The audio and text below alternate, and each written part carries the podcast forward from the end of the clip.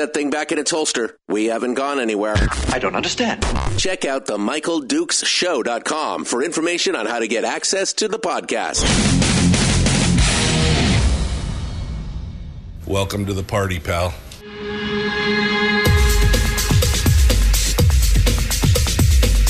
The, the Michael Dukes Show. The greed and the entitlement is astounding to me. What more could you want from a low budget radio program? This is a dumpster fire. That was just BS. It is time to get a new perspective. We know just what you need, and we've got just the cure. Open wide and prepare for a steaming hot cup of freedom. I just don't fathom it. The Michael Dukes Show, streaming live across the world. Across the world on the internet at michaeldukeshow.com, where you'll find the audio only live stream, social media links, and of course, uh, links to the podcast as well. And broadcasting across the uh, state of Alaska on terrestrial radio. Just good old fashioned terrestrial radio on your favorite radio station and or FM translator. Good morning to you. It is the Michael Duke Show. Hi, how are you? You ready for Tuesday? Let's jump into it, shall we? Let's jump into it and get started this morning talking about all the things that are important. Today is the uh, is Tuesday, which is our normal day to talk about what we like to call the weekly top three, which are the top three items that uh, are important, uh, according to our friend Brad Keithley, who is the founder and director of Alaskans for Sustainable Budgets.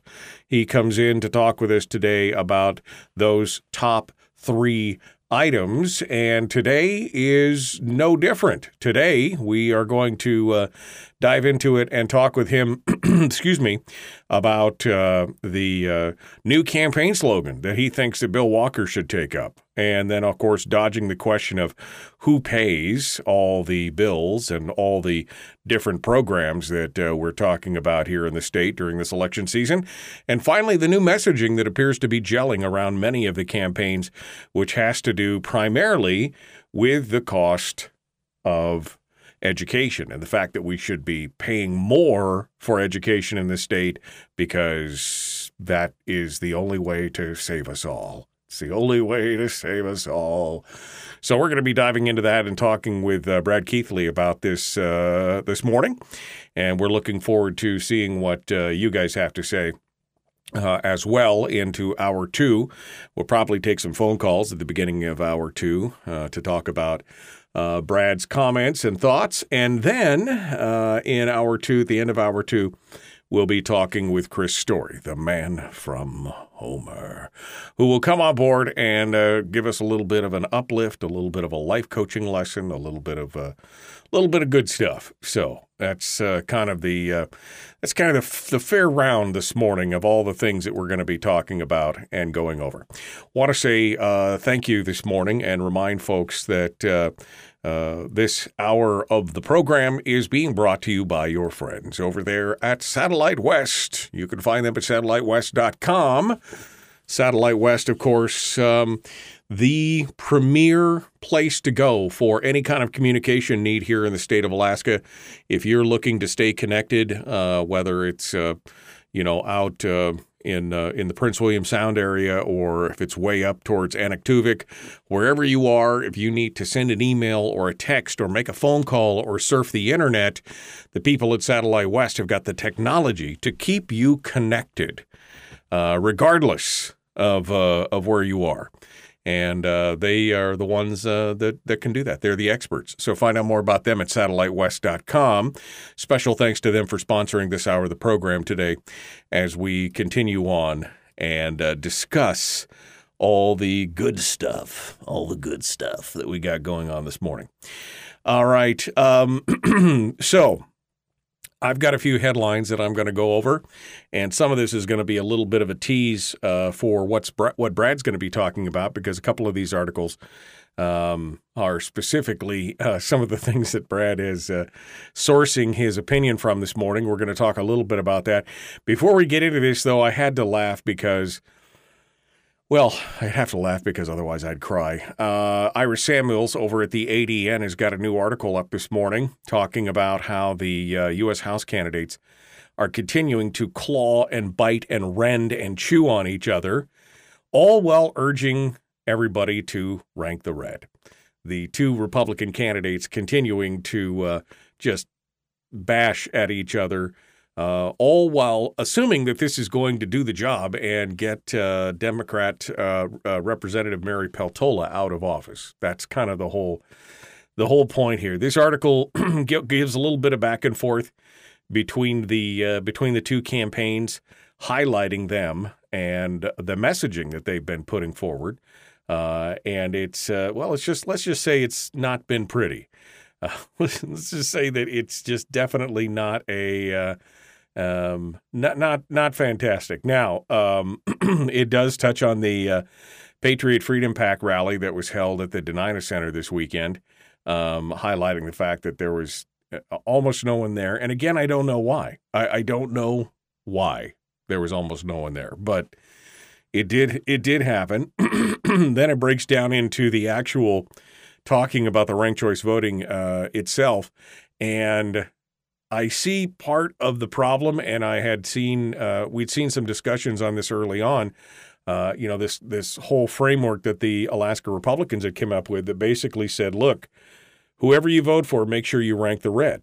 Make sure that you rank the red, so that we don't get a blue wave. Um, but uh, in the article, it says before the August special election, Palin told voters that she only ranked herself. Her message, she said, was don't comply. Do not comply. But since her loss in the special election, Palin has adapted her message to her supporters to include that while she continues to view ranked choice voting negatively, she says it's a kooky system, wonky system. She must operate with, quote, in the cards that they have been dealt. So, okay. I mean, at least we've got that where they're saying that they're going. I mean, that's the thing. When you look at each other and go, oh, she's horrible. Oh, he's horrible. Oh, she's horrible. Oh, no, he's horrible. But whatever you do, vote for both of us. you guys are not helping. You, just, you're just not helping. You're not helping the situation. Um, part of the campaigning is what Nick Begich called this uh, kind of give and take. After the candidate forum on Monday, Begich responded to criticism from Palin's campaign regarding his negative campaigning, saying it was about sharing his opponent's record. We're going to talk about records, Begich said. That's part of campaigning. Well, and and while again I support Nick Begich as a candidate, I think he's great. Uh, I mean, I'm voting for Chris Bye to begin with, but you know, that's just me because I'm contrary and you can't tell me what to do. Uh, and I find it ironic that Iris doesn't, man- doesn't mention one thing in this article about, except for that Chris Bye was in attendance at this meeting. She doesn't mention any of his policies. I know. He doesn't have a chance. He's in fourth place. Why even bother? Because I can. That's why. Damn it. That's why. Because I can. Anyway, um, you know, you get into this whole thing about we're talking about records and that's part of campaigning. You could talk about somebody's records without going full on negative, attack dog negative. I mean, that's just that that's just the way it is. Now, Begich did talk about um, that he's still in a position to emerge victorious from the House race by convincing some Palin voters to switch and by appealing to voters who did not vote in the special election but intend to vote in the regularly scheduled November election. Results of the special election indicated that in a head to head race, Begich would have beaten Peltola where Palin had lost. Um, both Palin and Begich had a lot of um, uh, either exhausted ballots, meaning there were bullet ballots, one one and done, right? They voted for one candidate and done. But Begich had a surprising number: twenty three thousand people voted for Peltola in the second round. Um, and I, you know, I got just stop fighting with each other. Can you just stop fighting with each other? You want a Democrat to be Congresswoman? That's how you get a Democrat to be Congresswoman. You stop, you don't put aside your differences. And I mean, you could still talk about the differences in your policies or your your your philosophies and everything else without attacking and, and just chipping away at people. It, it just it turns people off. It turns people off. Now, Nick Begich did say something that I thought was interesting. Now, it, the problem is is that the way he said it comes across as kind of an attack. But I'm going to read it because I, I think it really struck me as important. He said, For most people that I speak with, they're looking for someone who's serious about the state of Alaska, not someone who's going to bring a James Brown impersonator from Chicago and do backflips on the stage. Apparently, that was a thing on Sunday. People who are actually going to work hard to solve the problems of Alaska. Now, that's an interesting comment, but what he really said next was what got my attention. We have to stop thinking about politics like political entertainment. This is one of the big problems that we've experienced as a nation for the last decade that politics have become entertainment. That degrades our opportunity to govern properly, to represent our people properly. It takes the arguments that are cogent and throws them out the window for dancers and singers and entertainers. That's not going to fix the problems that we have in this country. Now, I could have I could have gotten behind that entire statement um, and let it sit on its own instead of pointing out the fact that Palin had brought up the dancers and the singers and done all that kind of stuff. I mean, again, that would have been an example of how you could talk about these things without attacking the opponent. It, it, it it's crazy. Now, what's interesting is that uh, Mary Peltola gets the final word in this article. Um, that uh, you know that Palin had not appeared at this Monday forum at the Chamber of Commerce uh, she she had appeared in a video message, but she did not participate in the debate, while Chris Bye and Mark Begich and Mary Peltola did. Peltola via Zoom. Um, and but Palin's recorded message said something about people wanting to turn Alaska into a big national park, and they don't care about the economy and things that I probably could get around and, and get and you know get on board with. But Peltola appeared to directly respond to the Palin's message in her message to the forum where she said, I'm not one to beat up on the federal government. It seems like Alaska's favorite sport. I'm not sure why people run for a federal seat if they just want to make it sound like the federal government is out to get us. Mary, the reason why people run for a federal seat is because they are beating up on the federal government and they want to make those changes so that we're not being pursued or beat down by the federal government. That's pretty obvious.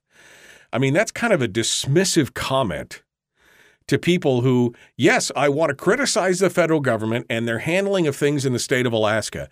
And I want to join and run for federal seat so that we can make a difference and change that.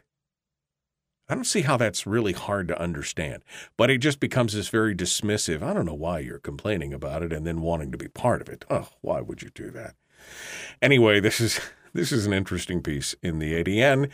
I will post it up in the chat room so that people can take a uh, take a look at it and uh, um, and and and do it to do it do it to it. Um, uh, somebody on YouTube just said it's Nick Begich, not Mark Begich. If I said Mark Begich, I apologize. Uh, Freudian slip. Nick Begich is who I was talking about. This whole time was Nick Begich. Um, what? Ooh, I didn't even get a chance. I wanted to get into this thing about Bill Walker, but I guess you know what? We'll have to we'll have to do this. Um, we'll have to we'll have to do this uh, along with Brad. How about that? We're going to jump into this and uh, take a quick break, and when we come back, we will we will continue. Brad Keithley, our guest, Alaskans for Sustainable Budgets. It is the Michael Duke Show. Common sense, liberty based, free thinking radio. We'll return in just a moment with Brad Keithley from Alaskans for Sustainable Budgets. Don't go anywhere. Back with more right after this.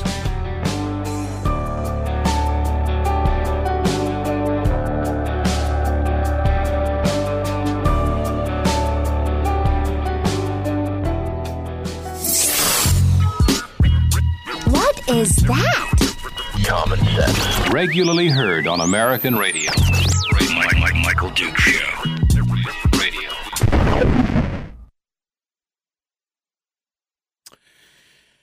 Yeah. Exactly. Uh, Angie brings up the valid point. I mean, if you want to attack somebody, you should be attacking Peltola. If you double team Peltola on her positions, you probably could make some headway. No one is talking about Peltola's positions. They're just attacking each other. Keep it up and she'll win. I mean, that's exactly it. I mean, that is exactly it. I mean, ugh. Oh, it's just yeah. That's they're they're killing, you know, again, circling the wagons and shooting inward. Just absolute. And there's a whole thing in that article. You can read about this article where at one point um, the uh, um, Jerry Ward said he sat he sat down with Truman Reed. Uh, Jerry Ward is with the Palin campaign, and he sat down with Truman Reed, the chair of the Begich campaign, and, and asked him to stop doing the messaging. And they said, well, they would think about it. And then Truman said, well, no, we never. I don't know what you're talking about. And then said, well, we did have a meeting, but I, I mean, you guys just stop for the love of God. Could you just stop? Seriously. How, I mean, you're not helping anyone except Mary Peltola.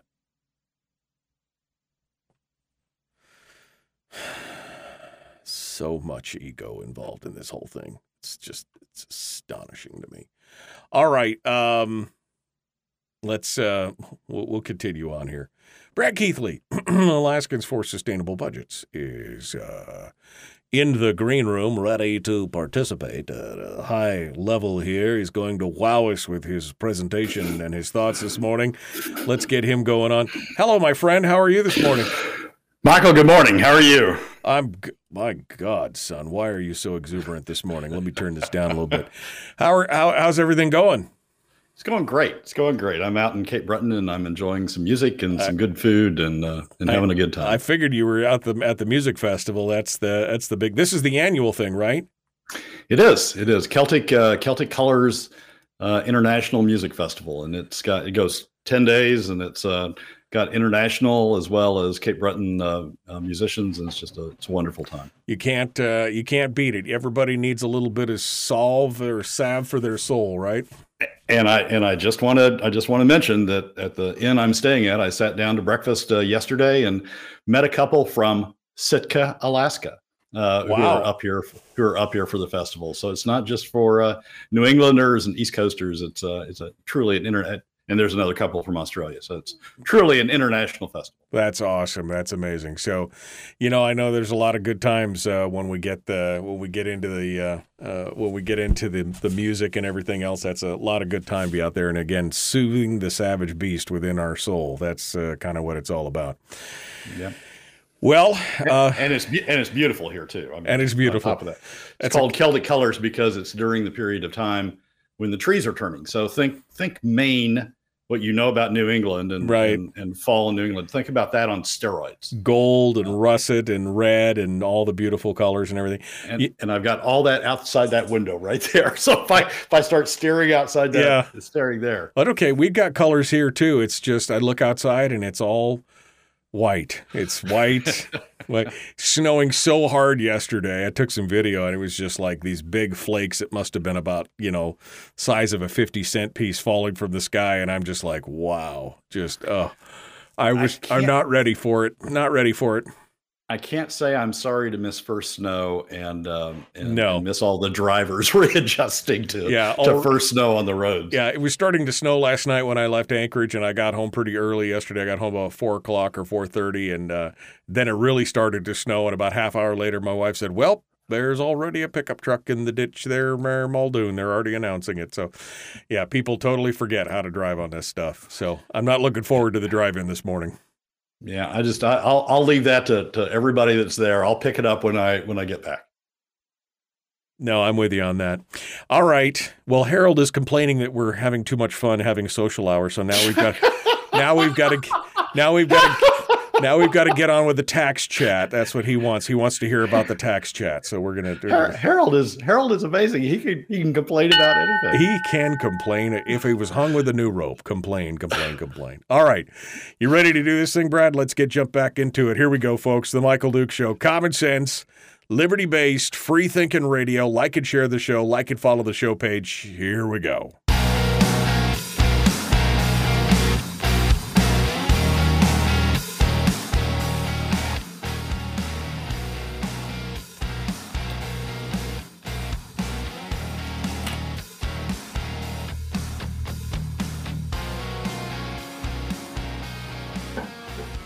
Right, we're ready to dive into this. The weekly top three with Brad Keithley, Alaskans for Sustainable Budgets. We apparently having way too much fun in the chat room during the commercial break because now we're supposed to knuckle down and get get to it. Get to it. That's what it's all about.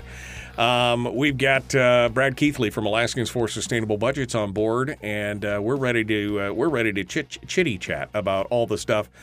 Brad, this morning uh, we're going to start off with uh, your discussion on uh, um, the, the, new campaign slogan. You you don't work for the Walker campaign, but you probably should. Uh, for this for this new campaign slogan that you've come up with, uh, and this is based off Bill Walker's piece in the Juneau Empire, uh, or a piece about Bill Walker rather in the Juneau Empire. Go ahead and tell us what is the new campaign slogan that Bill Walker should be using. All right. So the so the the the the campaign slogan that came to me as I was reading through this article is Bill Walker. I'm from the rich and I'm for the rich. right. Exactly. That's where I'm from and that's what I'm for. Um, Walker made a fortune uh, uh, suing the pipeline or suing the oil companies uh, over taxes uh, for years and years and years on behalf of the city of Valdez and other municipalities. And now he's using that fortune to protect the fortune and protect uh, uh, protect the rich as well. The the piece that the the the segment of the of the Empire article that or the Empire interview with Mark Sabbatini that uh, that Bill did that really got me. That really you know just got me got me jettisoned into this is the following paragraph. Walker said his goal is to follow that approach, the POMV approach, to achieve a total fund value of 100 billion to 120 billion, which will be sufficient to fund state government from earnings and pay fair dividends on a sustainable basis. Everybody right. loves that word sustainable. Sustainable. Yeah. We keep using um, it. I'm not sure you know what it means. Yeah, well, exactly. Um, so the only the, the, way you get to the 100 and 120 billion, I've been dealing with this issue for the past year as it's really surfaced as more and more a, uh, a campaign mantra by various by various folks. Uh, the way you get to it is you cut PFDs now, uh, so that you don't have to you know you don't have to cut government spending or you don't have to you know uh, do taxes now. You cut PFDs uh, down to the level where you know sort of the, government plus oil or uh, the POMV plus oil takes care of government spending, and whatever's left over goes to the PFD. And then once you get to this nirvana where you've got 100 to 120 billion dollars that's going to fund government in perpetuity, we're not going to have to have, ta- have taxes. We're not going to be, you know, at risk of, uh, of oil tax changes uh, or oil tax, uh, oil revenues or oil uh, uh, production. Once you get to this nirvana you still have to cut pfds in order in order to pay for government. You essentially are taking that numbers calculated right. to get you about a you know a, a five billion to a, a five and a half billion dollar uh, revenue flow. And that's you know what what people think will will take care of ugf spending. We'll take care of we'll take care of government. So it's protect the rich now don't tax. Use pfd don't cut spending. Use pfd cuts now protect the rich. Don't have to don't have to get any contribution from the top 20%. When you get out to this nirvana of 100, 120 uh, billion, continue to protect the rich by continuing to cut the PFD so you can use all of that POMV revenue flow um, uh, to, uh, to, to support government. It is, it, I, I wrote a column, one of my columns for Landfield in the Alaska Landmine is titled the yuppie version of fiscal responsibility. That's that's exactly what it is. It's it's the yuppies who visualize themselves, the young urban professionals, who visualize themselves as on their way to the top 20%. If they haven't quite made it yet, they're on their way to the top 20%. They're going to be in the top 20% after, you know, after 2030 or 2032 or 2033 or somewhere somewhere out in the 2030s. You know, you're going to you're going to achieve your top 20% status. You really you're willing to give up the PFD now to build up this this this this fund to build up the, the, the permanent fund to the point where you can get away without taxes once you're out there in the in the uh, in the 2030s uh, and you're in the top 20% and you don't want taxes. So it's you know for those who are already in the taxes now those yuppies that are already in the uh, in the top 20% now it's great. They don't pay taxes now they don't pay taxes in the future. They just sort of get a free ride uh, free government on the backs of middle and lower income alaska families. Right. For those that even for those that aren't there yet and i've you know i've encountered some and say well that wouldn't doesn't cutting the PFD cost you more than than taxes would now? Yeah, but I'm going to be in the top 20%. So they, they view it sort of as a retirement fund, if you will, sort of as a, a, a mid career subsidy uh, for for them once they get uh, once once they get into the top 20% and then uh, and then beyond that. And Walker has bought into it hook, line, and sinker. Uh, he's using that as the center point uh, for his campaign. So basically, what he's saying: I'm from the rich. I, Bill Walker, understand this because I'm rich, and and and and I'm for the rich. I'm for the rich now because you guys don't have to pay taxes. Elect me. You don't have to pay taxes. we still get government. We still get all these these goods and services that you that you've come to rely on, and some of you contract for. You get all these goods and services. Don't have to pay for it. We'll shove that on the backs of middle and lower income Alaska families. And I'm going to protect you out in the future. All you younger ones that are on your way, I'm going to protect you out in the future uh, by uh, by continuing to uh, to go down this road and use PFD cuts to fund government. Essentially, use PFD cuts to fund government in the future as well. It's I I, I can't I can't begin to ex- explain the frustration level I have when I hear you know young people talking about that, younger younger professionals talking about that. I mean, they don't I don't think they understand. I think they see it as a nirvana, right? Right. As Alaska, Alaska is going to be this great state where I, Oh, know, it's the yeah. ideal of the nation. It's all self-sustaining. It's all we wouldn't have to do anything. We don't have to pay any taxes. We don't have to do. It'll all just be this utopian, glorified, you know, whatever. What really struck me, Brad, about this whole article in the Juneau Empire, by the way, which I'll post in the chat room, but is this whole this whole tone of the article where, you know, oh, I'm the martyr. So I threw myself on the permanent fund grenade and all this kind of stuff, and then the revisionist history that uh, that Sabbatini writes into this when you know Bill Walker said, "Well, I did this," and when I explained to people why I did it, they're like, "Oh, wow, you did why you did it the right way." And then he goes on to say, "What the former Republican did as an independent governor from 2014 to 2018 was to lead the effort during the last year of his term to fund government by drawing money out of the permanent fund for the first time in its 40-year history." the plan drew opposition, yada yada yada. But that's that's not just what he did. If he had only just drawn money out of the earnings reserve, which was always allowable, it was always allowable to have money come out of the earnings reserve, but instead he cut Alaskans' dividends and left that money in the earnings reserve account while drawing money. So it's all disingenuous. It's all revisionist history. Oh, woe is me. Look at me. I took one for the team. That's why you should, because I'm the one that can get the. It's it's all Bert Stedman. The whole thing is just nothing but a big load of steaming stuff. It's crazy. Yeah. Well, I mean, Walker does have this. Walker does have this self self picture of himself that he was the, and, and you know, after after he was unelected, after after Dunleavy defeated him, Walker went out to to Harvard and taught a course on independence and you know and political independence and how they make their way in the world and they can take the hard stands because they're not beholden to either side and i did that in the last bill's just bill's built a picture of himself that is great for his top 20% his top 5% his top 1% uh, uh, uh, support group um, I mean, it's it's a wonderful picture for them. Look at what we did. We we we pulled off the, the coup of the century. We didn't have to pay a dime. We get to continue government spending, and we pulled it all off the backs of middle and lower income Alaska families. But that's that's his self image. That's his self picture, and that's you know that's how he portrays himself. That's how he portrayed himself at Harvard. That's why you have all that outside money that's supporting the Walker campaign because he's the true independent. He's the one that you know that stood up against the winds of the of the political parties and forced, you know, forced responsibility down the throat of Alaskans. He didn't force responsibility down the throat of Alaskans. He took money from middle and lower income Alaska taxpayers, from kids, um, and and used it to support government spending to avoid touching the top 20%. That's what he did. And and for him to paint a picture, you know, a champion on the white horse um, he's a champion on the white horse for the rich. I'm from the rich. Yeah. I'm for the rich. Uh, yeah. But but for it, for 80% of Alaska families, for the overall Alaska economy, he did exactly the wrong thing. Yeah. And and you know, he just refuses to stand up and say, well, yeah, there could have been some downside of this. Yeah. It's just, you know, keep on driving through. Well, and as a side note, I noticed that that uh, Dragus got into the got into the discussion at one point where they're talking about trying to bolster Alaska's economy and and making the workforce work better. And then she said, "Well, you know, we've got to fix some systemic problems if you want to build a workforce, and you've got to tackle affordable housing, which of course is code for we're going to provide more government housing."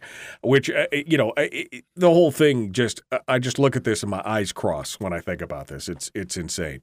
Final thoughts here on number one, Bill Walker's brand new campaign slogan. Well, I it, it it's just it's just a repetition. Walker is the candidate of the rich. Let's face up to that. He's the candidate of Cathy Giessel. He's the candidate candidate of of of all of the keep Ala- keep Alaska competitive crew. Right. I mean, he's he's the candidate of the rich. And for middle and for any middle and lower income Alaska families concerned about themselves, concerned about their kids, concerned about Alaska's economic future, private economic future, you're going down the wrong road uh, if you uh, if you follow Bill Walker because all he's going to do is he- he's going to keep feeding you this line and keep taking your money Right. to, to to make sure the top twenty percent don't have to contribute. All right, let's go on to number two. The big question of who pays, um, who pays, and it appears that the Tax Foundation is uh, dodging this question. Uh, they put out a tweet with a big uh, with a big article about the economic implications of the Alaska income tax or its alternatives, and yada yada yada. Give us your thoughts on this right now. Well, Alaska, uh, the the tax foundation comes at Alaska about once a year, and they come up with a big study. I don't know if that's Alaska Policy Forum that's behind that, or or Alaska, uh, uh, the the Koch found the Koch uh, affiliate here in Alaska that puts them up to it. But Tax Foundation, which is a fairly conservative national organization, comes up once a year with a with a study uh, on Alaska. Last year, it was focused sort of the same way, a little bit different words, a little bit shorter uh, but sort of the same way, which was is basically tax uh, if you have to. You shouldn't really do it, but tax if you have to. And if you're going to tax, do a sales tax. Don't do uh, an income tax. And when they talk about income tax, they talk about a progressive income tax. I want to get into a little bit of the nuance of that after we do the break, but but but they mostly talk about an income tax. The analysis that they do uh, is mostly uh, about an income tax. There's no mention. There, there's one use of the word permanent fund dividend uh, in the entire piece, fairly long piece. One use of the permanent fund dividend, but that's not even in the context of of you know the fact we're using the the the the, the fiscal tool, the revenue tool, Right. with the largest adverse impact on the overall economy. No analysis of who pays. No analysis of who's paying now, middle and lower income Alaska families. No analysis of who would pay under a sales tax, middle and lower income Alaska families largely. Um, and and really no analysis of who pays under the income tax they propose. They just sort of skip over the whole who pays question and just say we really need if you're going to do a tax, we really need a sales tax to make sure basically the top 20% are protected. So it's uh, it, it's it, it, it's interesting reading for somebody that does this work uh, uh, uh, on a regular basis. Uh, interesting analysis, but it has no relevance to Alaska because it doesn't talk about the permanent fund dividend and the, and the adverse impact that's having and talk about alternatives to the permanent fund dividend, and because it doesn't analyze who pays under the uh, under the approaches that uh, that that they're proposing. Well, and, and it, I think that's the, the one thing that's missed. I mean, that's one thing that you can go back and say that ISER has hit on repeatedly is the adverse economic impact of the taking of the permanent fund. That it is the largest, it has the largest adverse impact on the Alaskan economy and families directly. Um, that it is a tax, that it is taking, and as you pointed out, from children from children and families and especially those who can least afford it and people should be up in arms about it and and either they're not or we're just not seeing the the proper reporting on what people are thinking about this Well, part of it, part of it, Michael, is it's studies like this that just look past it. I mean, this is the perfect study.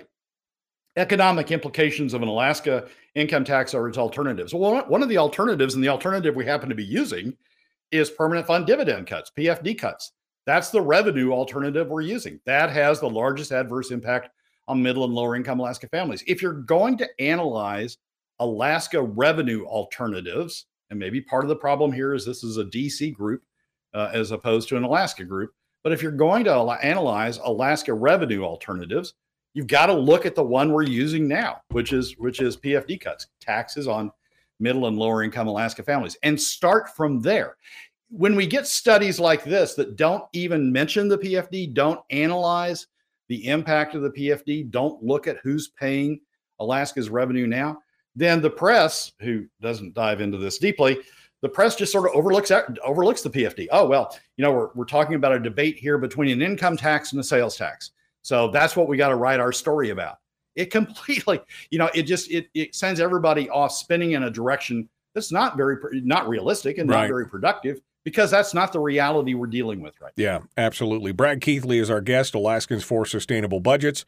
We're going to take a quick break, and when we come back, we will uh, continue this number two, uh, this new report from the Tax Foundation.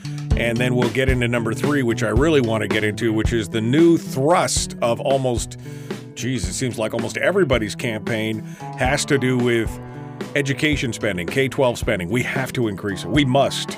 Otherwise, you just don't care. That's kind of the threat. We got more coming up. Brad Keithley, Alaskans for Sustainable Budgets, The Michael Duke Show, Common Sense Radio. If you missed the show, you can listen to it on your time with Dukes On Demand. Oh, and it's free. Like America used to be.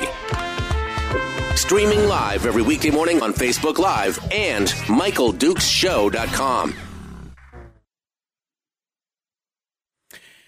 Except that's not what Brad said. Uh, Harold says, I know, I just, I shouldn't even entertain it. But Brad, I'm not going to respond to Harold, so you can say it, but I don't expect anything back Brad says the PFD is income for the government, except that's not what he said. Oh my God. You just, you hear exactly what you want to hear sometimes.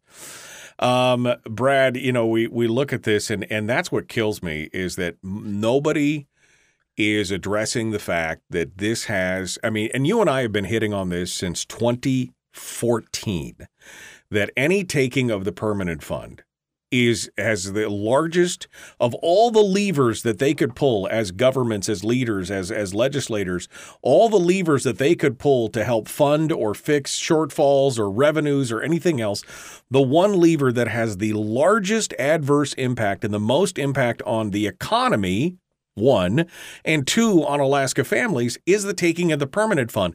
And they all go, Oh, yeah. I mean, I remember in 2014, we were asking the question of candidates. We were asking the question Do you support ISER's approach of a sustainable budget that we should be no more than $4.1 billion uh, in spend, and that we should be avoiding taking the permanent fund because it has. Oh yes, they all said yes, yes, yes. We all believe in that. We all, and the next thing you know, it's 4.5, 4.6, 4.7 billion dollars, and they're taking the permanent fund. Nobody's talking about what has the largest impact on the economy and people. It's all about well, government spend's got to be protected. Don't you? Why do you hate children? Why do you hate roads? Why do you hate eh, people being safe and being able to read? I mean, that's kind of the, the answer. Here's here's my theory on that, Michael. The, the the two biggest studies, and frankly, the last major studies on the issue were in 2016 and 2017. 2016 is the ISER study. 2017 is the is the ITEP study, uh, Institute on Taxation and Economic Policy. Those were the those were the two big studies. They got a lot of press at the time, but there's not been any big studies since um, uh, on the issue, and so there's nothing new for the press to latch onto and and to talk about and to ask candidates about. You have to go back to the 2016 and the 2017 studies, which are still valid. I mean, it's it's the it's the same economic drivers now than as they were then. Uh, they haven't changed. They haven't changed at all. They're sort of they're sort of universal. Um, but there's no new study to come out now. Why isn't there a new study? That's because government hasn't commissioned a new study. The 2016 study was done at the request of the administration, then Bill, then Governor Bill Walker's administration, who then ignored it. But it was done at the, at the request of the administration, paid for by the administration. And the 2017 study was done uh, at the request of the legislature when the legislature was considering very various fiscal os- options. The the Nils Andreassen, when he was at the Institute of the North, sort of continued on by having the guy who did the 2017 ITEP study talk at various forums and continued to keep the, the issue alive and, and, and sort of renewed that issue uh, along the way. But now Nils is over at the Alaska Municipal League, and guess what? They're not talking about it uh, much right. anymore uh, because it's not doesn't serve their interest. They want to take just like every every other government body, they want to take that easy money out of the permanent fund dividend. Easy because the legislature can just do it without the governor getting involved. They just want to take that easy money out of the permanent fund dividend um, and use it for local government as well, but through grants from the state government down to local government. So we haven't had. It's been you and me and and, and others, and some candidates, certainly Mike Shower and others, but but we haven't had the study, the study that that you know the press can latch onto and report. Instead, instead we've gotten these series of studies like from the Tax Foundation, which says, oh, the issue is really between sales tax and income tax, and you know we the issue isn't isn't anywhere near between the sales tax and the income tax. We've got the permanent fund dividend tax that uh, that that that is staring us in the face and affecting us every day. So you got these studies that are either irrelevant um, they're focused on things that are that, that aren't happening, or uh, you've got studies that, uh, uh, or or, you, or you've got agencies that just aren't pursuing those studies anymore. So there there isn't anything new for the for the press to latch onto. When you have Mark Sabbatini from the Juneau Empire, when you have Iris Samuels, you know when you trade out these reporters and you get new local reporters reporting on the thing, they don't have any history with these issues. Nat, Nat Herz, who wrote the 2017 article on the on the ITEP report, did sort of still raise that issue along the way when he was still writing for the ADN. But now that he's gone freelance, you don't get any of that stuff out of the ADN because they're new reporters. There and there isn't anything new from them to la- for them to latch onto. So I, that's my theory on on why there's been radio silence about this issue. It's because it's because they don't have a document from government or from a government sponsored uh, study uh, uh, that uh, that that's really analyzing uh, the issue right, anymore. Right. Donna drops one in the chat room. Her bomb for the day. Here's a study: government spending is a drain in the economy. Private spending rolls through the economy and creates jobs and economic growth. This is just an argument that we've had for many years about the number of times money rolls in an economy versus public versus private. We've got to get that money into the private economy. That's where creation happens, not consumption right? I mean, that's uh, all right. Yeah, I'll let you comment on that. I'll let you comment on that. and Start with that on the other side, okay? All right, all right. Brad Keithley, our guest, Alaskans for Sustainable Budgets, the Michael Duke Show. Here we go.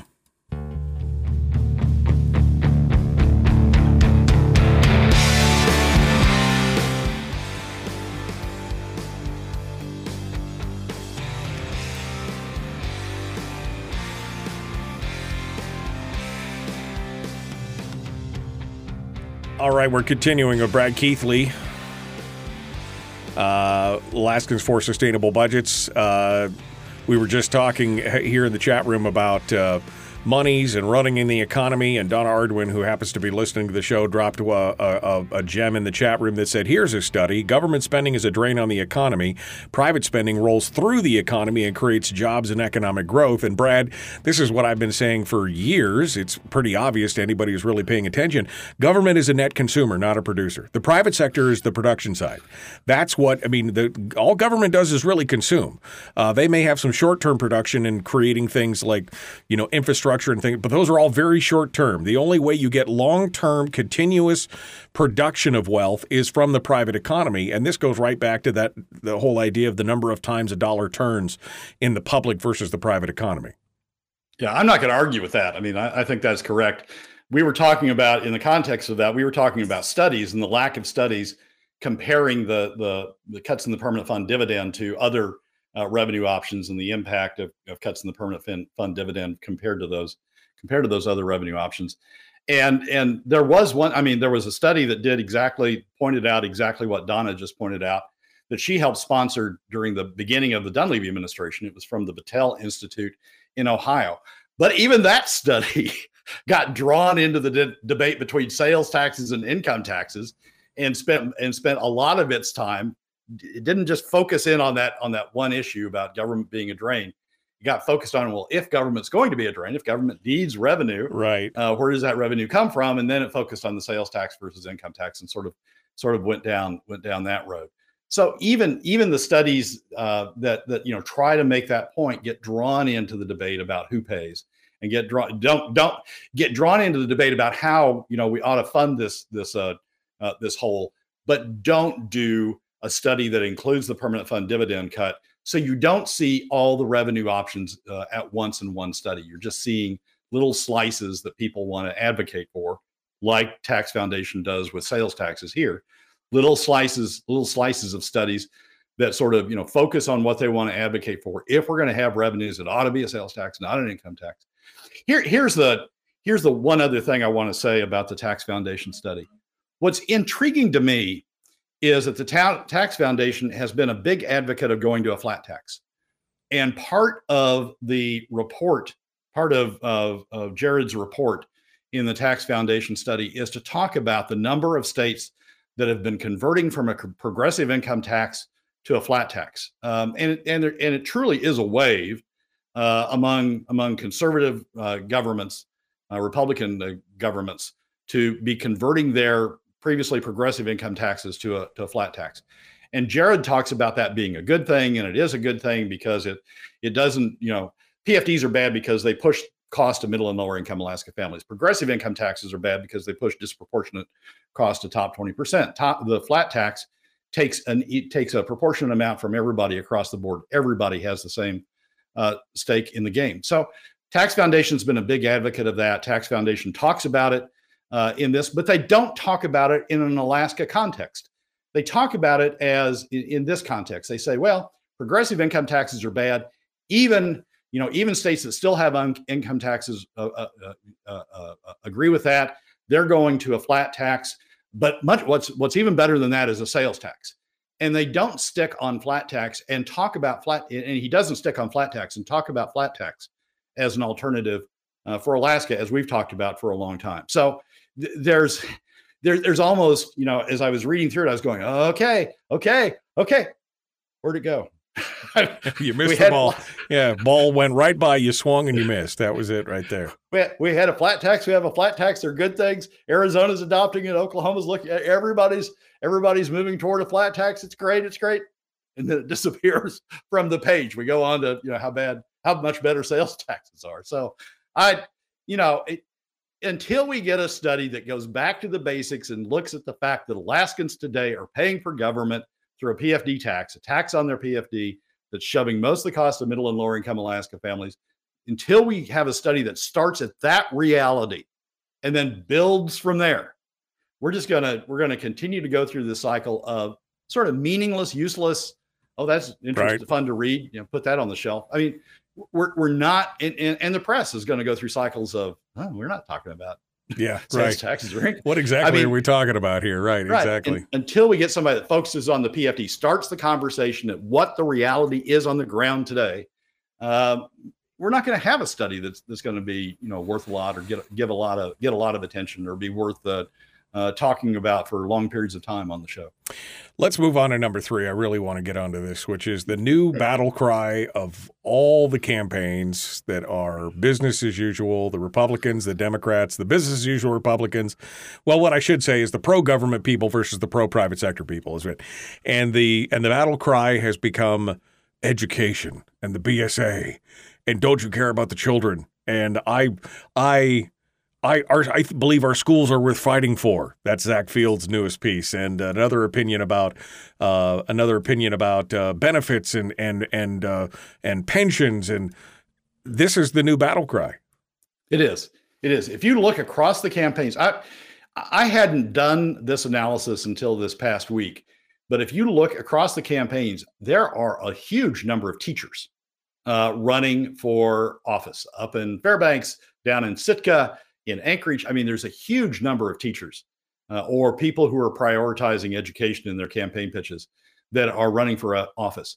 And and it's and and we're beginning to see. You remember back in in 2014 when Sean Parnell was running for governor, and all we saw were ADN articles or Alaska. Yeah, it was ADN at the time. Um, Alaska Dispatch articles about uh, the National Guard uh, crisis and right. know, what's the governor doing about the National right. Guard crisis. Well, all of a sudden, we're seeing all these stories about about the $60 million shortfall in uh, the Alaska school district and you know about all these teachers who are leaving the state because we don't have a defined benefits program we don't have a we don't have a pension program for teachers and that's building if you watch it if you if you if you start looking at it from that angle that's building up to be the big campaign issue as we go into the last two or three weeks uh, of this campaign. And Zack Field's opinion piece from yesterday in the ADN is sort of the poster child for that, right? I mean, you, I, I, I had snippets of it that we were going to talk about uh, uh, that had built up over the past week, but Zack Fields has sort of brought it all together and just sort of plop.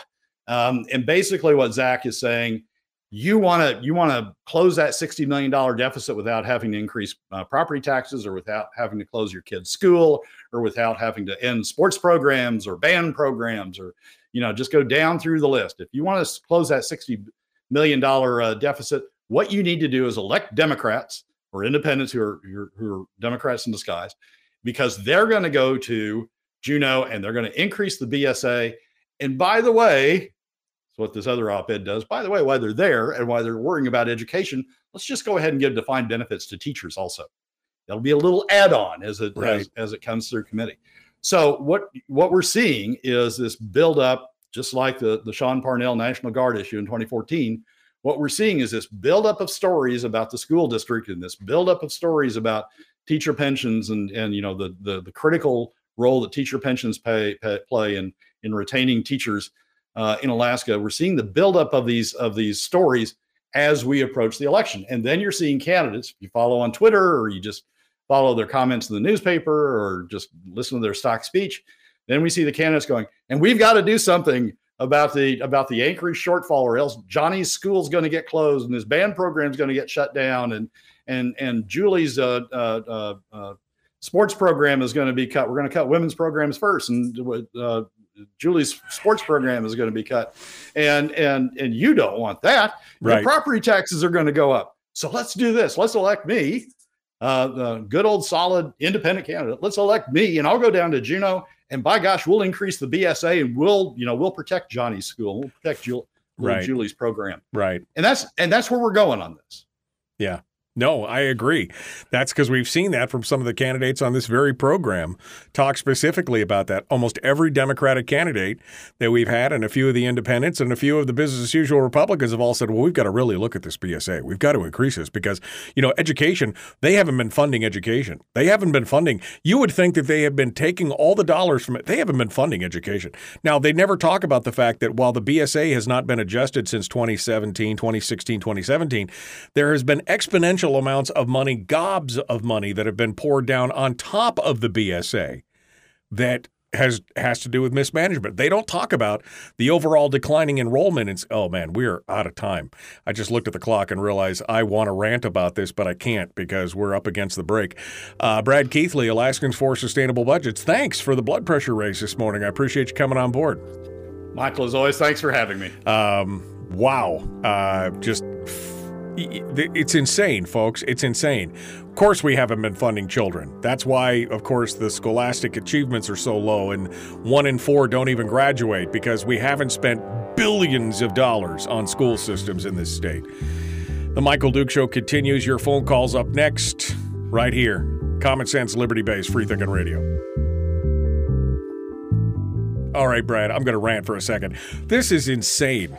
I mean, again, they treat it. That's exactly what they say. Well, you know, the BSA hasn't been adjusted since 2016, and so we're underfunding the schools.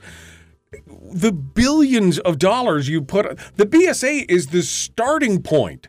You have poured billions of dollars into the school system since 2016, and you have, again, they don't talk about the declining enrollment rates, that enrollment rates are going down, and that the the budgets are going up. They sh- they're not talking about those inverse, uh, uh, you know, uh, graphs at all, and and they're like, well, no, we should get more, but you have less students, but we should get more because we're not getting the achievements that we need.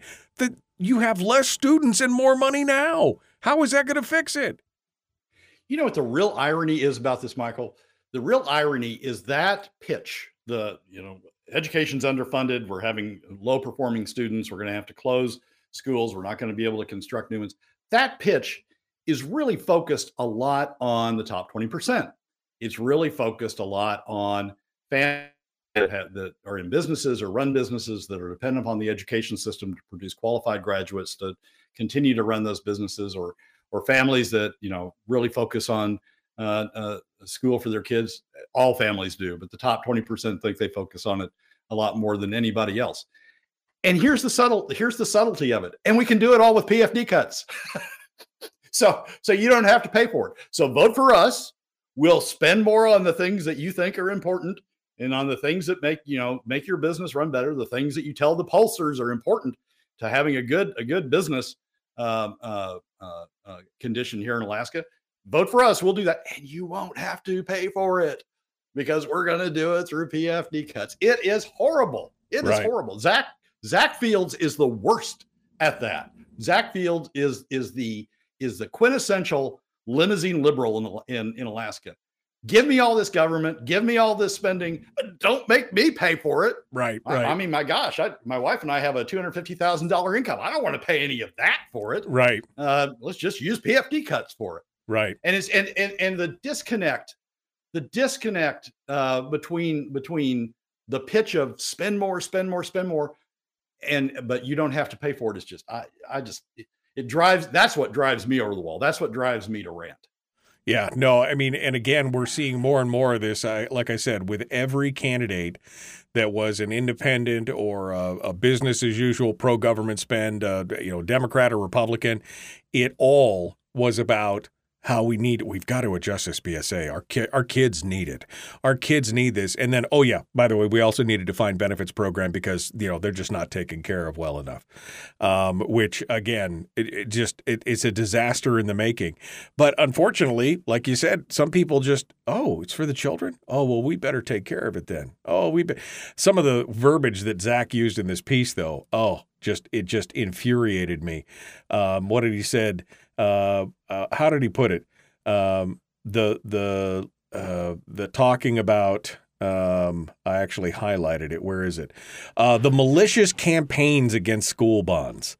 He said, "Oh, the malicious campaigns against school bonds." You know, because what property owners are tired of being taken to the trough and drowned yet again because they're not going to take their licks like you normally. Oh, which you know, what do you care? It's only a few bucks per hundred thousand dollars of your house, so you should just do it. The malicious campaign. People are tired. That's not a malicious campaign. People are frustrated and tired with this, and they're seeing that the system is. I mean, they may not be able to uh, to explain it, but they know in their hearts that the system is fundamentally broken. Something's wrong, and that's why they do it. It's not a malicious campaign. It's that people don't want to pay for it anymore. And here's zack's here's here's the subtlety of zack's pitch. Vote for me vote for democrats and we'll take care of it because we'll use pfd cuts to pay for it. We'll we'll do all these great things. We'll increase the bsa we'll increase you know spending on schools we'll increase the the the or we'll go back to the to the standard on uh, on uh, reimbursement of uh, school bonds. Uh, vote for me and we'll do all that. And you won't have to pay for it. Right. and that's just I, that's that's the part that drives me over the edge. I mean that the unfairness the the the inequity the the the hurt to the alaska economy uh, of of that pitch. And then you know you, you talk about business as usual republicans well, yeah, yeah we, we can't oppose education we can't oppose spend but we don't have to pay for it right? I mean we, we can use pfd cuts for it right? So Right. so it's okay. I can say i can say i'm supporting education then. I can say i'm supporting an increase in the bsa as long as i don't have to pay for it Oh God, it's just so painful to watch. Um, somebody said something earlier in the chat room about uh, how is it so obvious to most of us, and there's a, just a few that continue to. Uh, here it goes. This is Herder. It never ceases to astound how what appears as so completely self-evident is so elusive to some minds, and I don't know if it's elusive or just the disingenuousness of, you know, we're just going to tell we're going to say the quiet part out loud and and you're gonna it it just it, it blows my mind brad just blows my mind. Final thoughts before i let you go here. Well that's just i mean that's how that's how they built government. They're going back to bill walker. That's how bill walker built government. Uh, you know, i'm going to build i'm going to continue to, to fund government. I'm going to fight for you. I'm going to continue to fight for for education for the university and all that but you don't have to pay for it yeah i mean to, yeah the, to the top it, it that's that's the whole thing that's going on and look the at me the whole pitch that's going on and look at me i jumped on the grenade for you i did it for you i did it for you i'm not looking for anything except for another term i did it for you feel for me yeah Yeah, keep Alaska competitive, folks. I did it for you. I didn't. I didn't raise it. I didn't raise all taxes. You didn't want me to raise all taxes. I didn't raise taxes on exactly. you. It's you all- millionaires. yeah it's all about all about us I made them. I, I made. I made them. Get this. I made. I made middle and lower income Alaska families Yeah. pay for all of it. Ah, don't tell it's just it. and and Zack's right in there. So it's, I mean, that's what we're hearing. Got to spend on the schools. Got to spend to, to retain teachers. But you don't have to pay for it. I love it. All right, Brad Keithley, Alaskans for Sustainable Budgets. Thank you, my friend. Michael, as always, thanks for having me. Folks, we're out of time. We got to go here. The Michael Duke Show continues. Hour two dead ahead.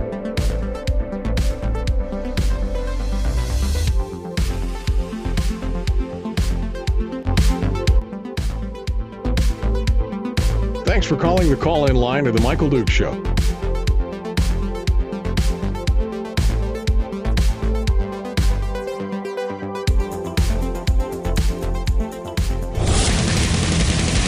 Whoa, buddy. Put that thing back in its holster. We haven't gone anywhere. I don't understand. Check out the MichaelDukesShow.com for information on how to get access to the podcast. Welcome to the party, pal.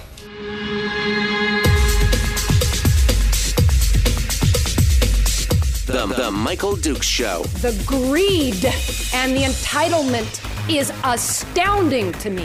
What more could you want from a low budget radio program? This is a dumpster fire. That was just BS. It is time to get a new perspective. We know just what you need, and we've got just the cure. Open wide and prepare for a steaming hot cup of freedom. I just don't fathom it. The Michael Dukes Show, streaming live across the world. Across the state of Alaska on this your favorite radio station and or FM translator and around the world at michaeldukeshow.com on the internet. That's right. We've got the links up right now for the audio only live stream.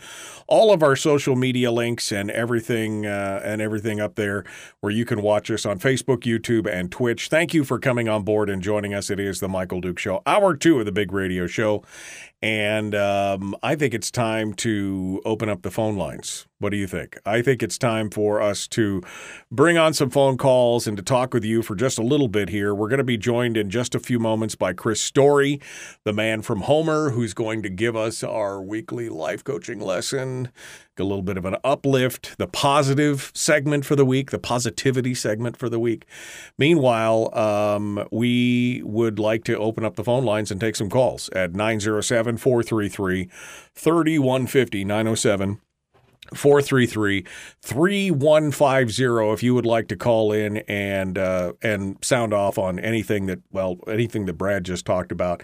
I want to continue to rant for just a second about uh, this whole thing with the with this with this uh, with the education funding because again, going back to this opinion piece from Zack Fields, uh, one of the things we were just talking about in the break is some of the verbiage and some of the some of the uh, some of the things that are said in this article, where um, you know uh, Zack Fields is talking about the Anchorage School District confronting critical needs for deferred maintenance and an operating budget shortfall. First of all. The fact that they're facing critical needs for deferred maintenance is a lack. I mean, you know, piss poor planning on your part, part does not constitute an emergency on my part, right? That's the old axiom. You know, when you when you you know prior planning is bad, doesn't mean that it's an emergency on my part because you failed the plan. And here we have confronting critical needs for deferred maintenance. Well, that's because you deferred the maintenance and spent the money on something else that you thought was more important. And now you've discovered that no, no, that maintenance was actually important after all. And then he goes on to talk about this is a result from malicious campaigns against school bonds. That's what he's blaming the deferred maintenance and the budget shortfall on.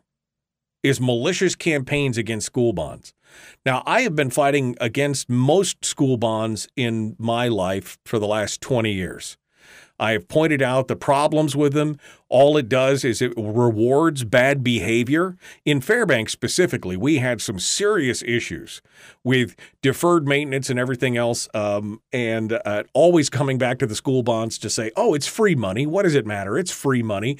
I mean, we only have to pay 10 or 20%, although sometimes we have to pay 100% in some years. But, you know, it doesn't really matter because it's all free money. And all I said is that it rewards bad behavior. If they've got things where they're going to defer maintenance on schools and then eventually just bond for it down the road, you have rewarded that bad behavior instead of making them pay for the maintenance on the facilities as it comes up.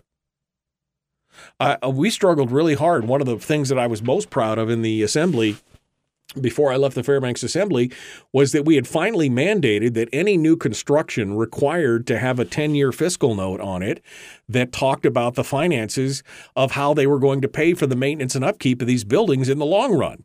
Because they were always about, oh, let's build a new building. It'll be great, man. And just think about it the stimulus for the economy, the construction industry, everybody will good. The kids will benefit, and it'll only cost you 12 or 15 or 20 million dollars. Let's just do that. And of course, never a discussion on what it's going to cost to heat and light and power and repaint and replace roofs and upgrade wiring and do all these other things that any other private industry or private citizen would have to do to their facilities. Never a discussion on that. So they'll just bond for it down the road and then we'll pay for it then. And then it got to the point to where they were talking about replacing school. At one point, Nordale School in Fairbanks uh, had a bond package that they had just passed, I think, 10 years prior. It was a 20 year bond. So they were still paying on the bond. And they went ahead and convinced the people to bond for another school in its place. They knocked down the old school. Raised it to the ground and built another one right next to where the in the parking lot where the other one was. So we were still paying bonds on a school that no longer even existed for upgrades that we'd just done 10 years. I mean, it's insane. That's not a malicious campaign against schools.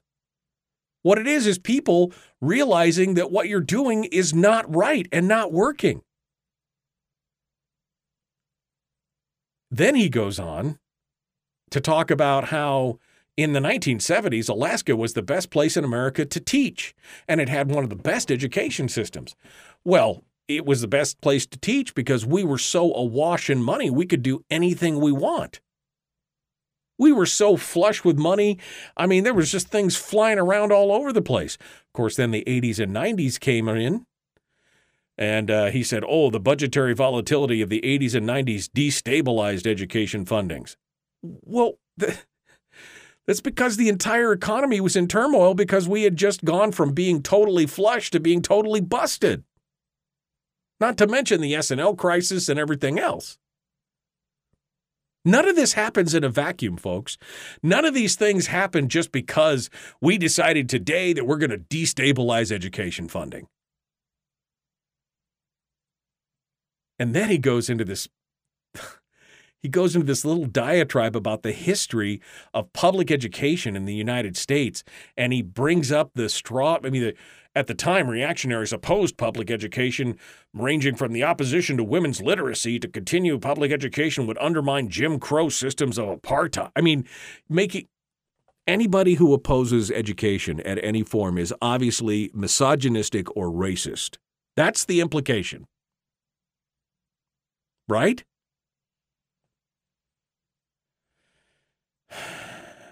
It it it it, it is just insane. The whole crux of the matter is the Anchorage School District will soon real, uh, release school closure proposals and will also be forced to consider increases to class size, elimination of sports, music, and immersion programs, but only if the legislature doesn't increase educational operating funding next year. That's the crux of it right there pay for education or we're cutting your music programs or cutting your sports programs we're cutting i mean again no mention about the fact that the uh, that the education administration and overhead is on a arc like this and that the spending is on an arc like this and i'm pointing upwards folks for those of you who are on the radio and that the enrollments are like this going down they're on a decline and have been for the last 10 years so we have fewer students with higher expenditures, and you're justifying to say what we really need is even more expenditures to be able to say, I mean, this is this is it. This is it right here. And over this is the the kicker. For the last 4 years, Alaska and Anchorage have lost population as vetoes have damaged our school systems. That's the reason why people moved out, not because of the recession that was prior to the pandemic, not because of the recession, not because of the pandemic itself, not because of any of the other issues. This was all because we've damaged our school systems. That's why people have moved out of Alaska and Anchorage.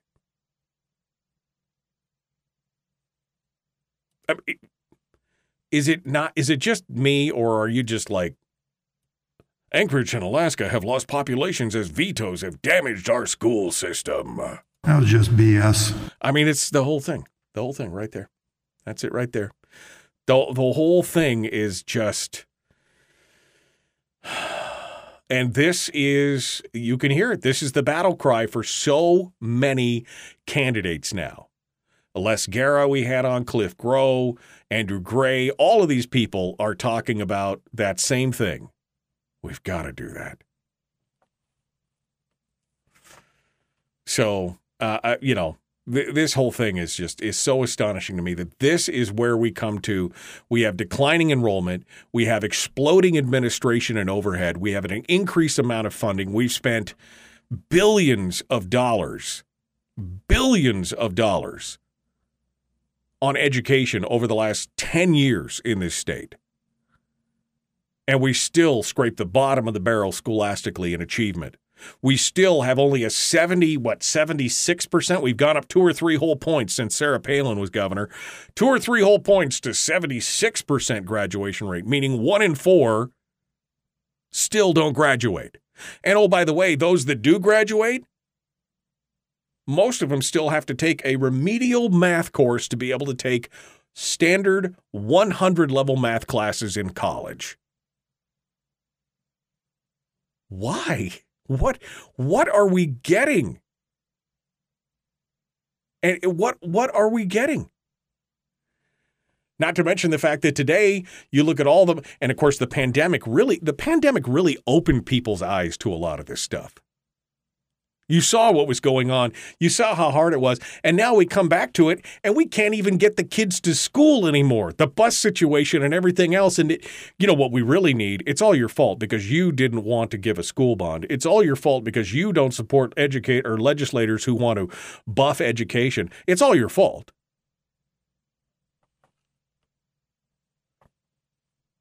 This is this is where we're at, folks.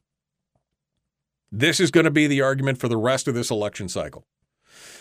You could see it. It's going to be BSA increase and defined benefits for teachers. That's the argument. They're going to stick with it. And if you disagree, if you don't support it, well, in Zack Field's opinion, you're like those people who opposed public education in the beginning. You're a misogynist and you're a racist because you didn't want women to be able to read. I don't want them women to be able to read.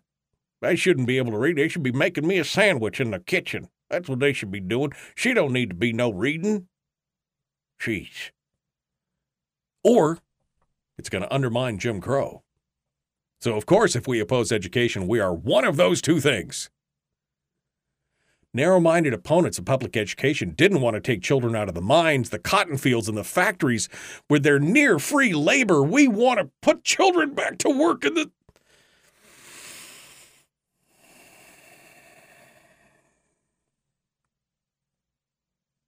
Yeah. All right. Well, okay. You know what I say to that? Homeschooling and self-education is not uh, is not as hard as people think, and that, that's what people have discovered. That's what people have discovered. But you know, again, the silver lining to the pandemic is that it's not that hard to teach your own children. It's not that hard to run to uh, to uh, you know get into uh, involved in a in a school program like IDEA or Raven or CyberLynx or Frontier or one of these other ones. It's not that hard, and in fact, it's a lot more rewarding. And in fact, your children will do better. Your children will do better. That's what has been discovered, and that's why I think you're going to see a bigger push for things like backpack funding and some of these other things. And the teachers and the education establishment and the unions, they will squawk and they will, you are defunding us, you are taking money, it's unfair, we shouldn't have to compete with blah, blah, blah, blah, blah. I don't care what you think. You know what I care about? My children. I care about my children and I care about their education and getting the best bang, the best ROI, the best return on investment. And there have been so many discoveries since the pandemic of people being able to homeschool or use use learning pods, uh, learning groups, where if you can't homeschool your kids, you can still put them in a group of kids who are being homeschooled by uh, you know by one person. Uh, I know one family where they both work, but they basically do the schooling at night with their child when they come home from work in the afternoon, and they sit down and they do two or three hours worth of schooling with the kid. That's whatever it took. It was the ultimate flexibility. That's the bottom line. We need another choice and we need to take it. That is that is the the bottom line. All right. Well, no phone calls, but that's fine because we got to go. We're going to come up against it here. Chris Story is going to be joining us in a minute. The Michael Duke Show, common sense, liberty based, free thinking radio. Make sure you come out and check us out on Facebook as well. Facebook.com slash Michael Duke Show. We're going to be back with more right after this.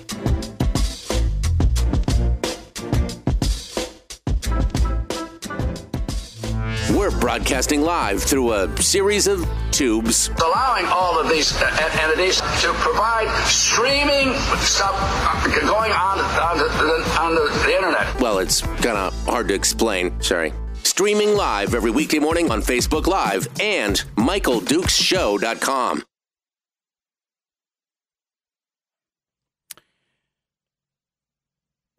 I'm reading this. I'm just reading this comment. Homeschool is for a minority of society. We need to have our kids socialized. Harold, my kids are some of the most socialized people. They can hold a conversation with any adult at any time. The whole socialization, I mean, it's such a myth, but you just love to perpetuate it. Support public schools. You'll never create a more competitive environment. Competition is best for our society. I never said eliminate public schools. I said give them some competition so that they have to better themselves. You just talked about in the, you just talked about higher up in the thing how you had to spend ten thousand dollars on remedial courses for your daughter after she came out of the public school system with high grades, and now you're just like, well, no, it, it'll never get better. Come on, come on. There's a disingenuousness to that that just blows my mind. Um, I've never met a person who is homeschooled that had social issues, says Jerica. Yeah, really, me either. I mean, nobody is awkward or unable to hold a conversation or do anything else. I mean, my kids were plenty socialized. And many of these kids attend even more social and outside functions, extracurriculars, uh, clubs, and um, and sports and everything else than some of the kids that are in regular school. Insanity. Okay. Well, I suppose uh, we should get ready for our call um, with Brad Keithley. Um, I suppose, I suppose, or uh, with uh, Chris Story rather. We already did Brad Keithley. Terry says she thinks learning pods learning pods are brilliant. I agree. Um, there was a there was a story in the ADN here a few weeks back. Uh, must have been a couple months ago now, talking about uh, one of the one of the teachers who uh, was so frustrated and so disgusted by how things were handled during the pandemic that she uh, that she decided to quit working for the public school system and instead created a learning pod where she was teaching kids in a smaller setting and being able to do it and she you know farmed it out and and charged parents a set amount every month or whatever and she's making a living now teaching to a small a small learning pod of kids i mean if find out what the market wants, find a need and fill a need, and the market will make it happen. You know, they somebody somebody is going to have to acknowledge that the system that we have right now is fundamentally broken. And until we acknowledge that, we're going to be doing we're just going to keep facing the same problems over and over again. All right, uh, Chris Story, the man from Homer. Uh, is ready to join us right now. Hello, my friend. How are you? Good morning, Michael. I'm on top of the world. How about you?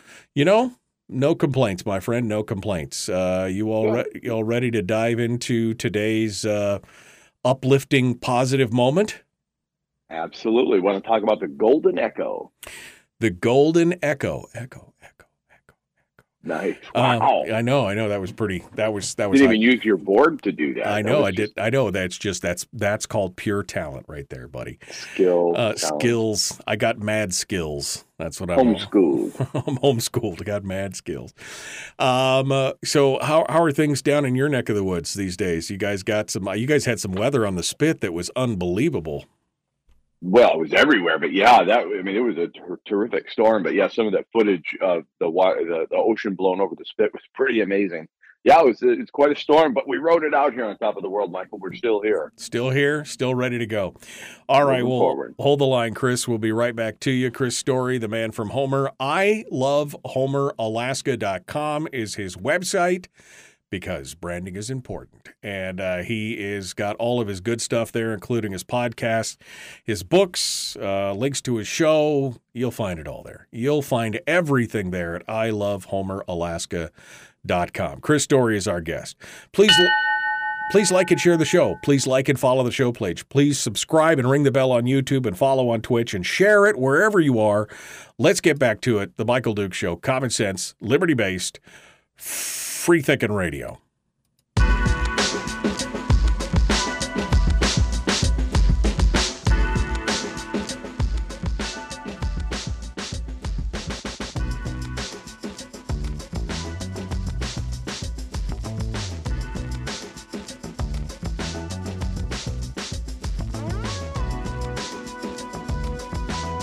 All right, welcome back to the program. It's Tuesday and it's hour two, which means we get a chance to uh, talk with our friend, the guru of positivity, the man, the myth, the legend, the Tony Robbins of Alaska, we like to call him around here, mainly because it makes him feel good. Chris Story, the man from Homer. I love HomerAlaska.com is his website. Hey, what's happening, buddy?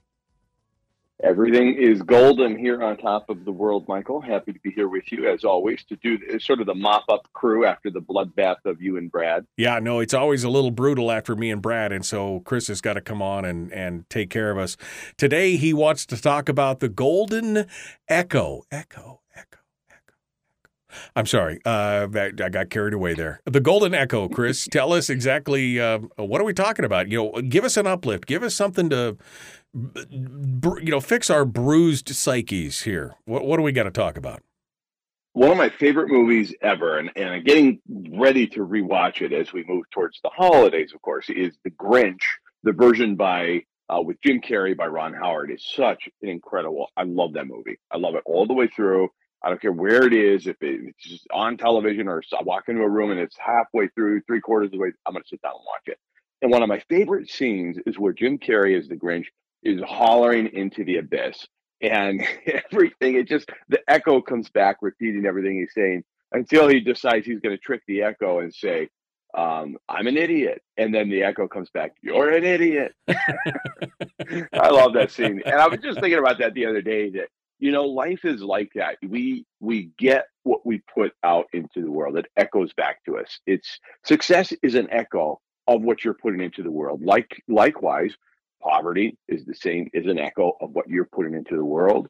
Um, your health is an echo of what you're putting into the world. So if starting with the way you think and the thoughts that you allow yourself to hold, we have too many 60, 70, 80,000. I've heard all the different numbers of thoughts per day. You can't control all of them. But when you find yourself putting a thought out into the world, or heaven forbid, a statement into the world that is negative, expected to come back negative. It's not going to flip flop and come back positive. It's not going to flip flop and come back as some great return, some golden echo of, oh my God, my negativity is coming back in the form of positivity. No, it just doesn't work that way. That's the law of the universe and Right. the law of the golden echo is what you put out is what you're going to get back. Right. It's the seed. You're planting the seed, and you're planting the seed in your little wet wired computer, your brain, and it's going to attempt in its base way to try and manufacture and make true what it is that you're saying. You're programming it. You are saying again, those echoes come right back to you. I, I remember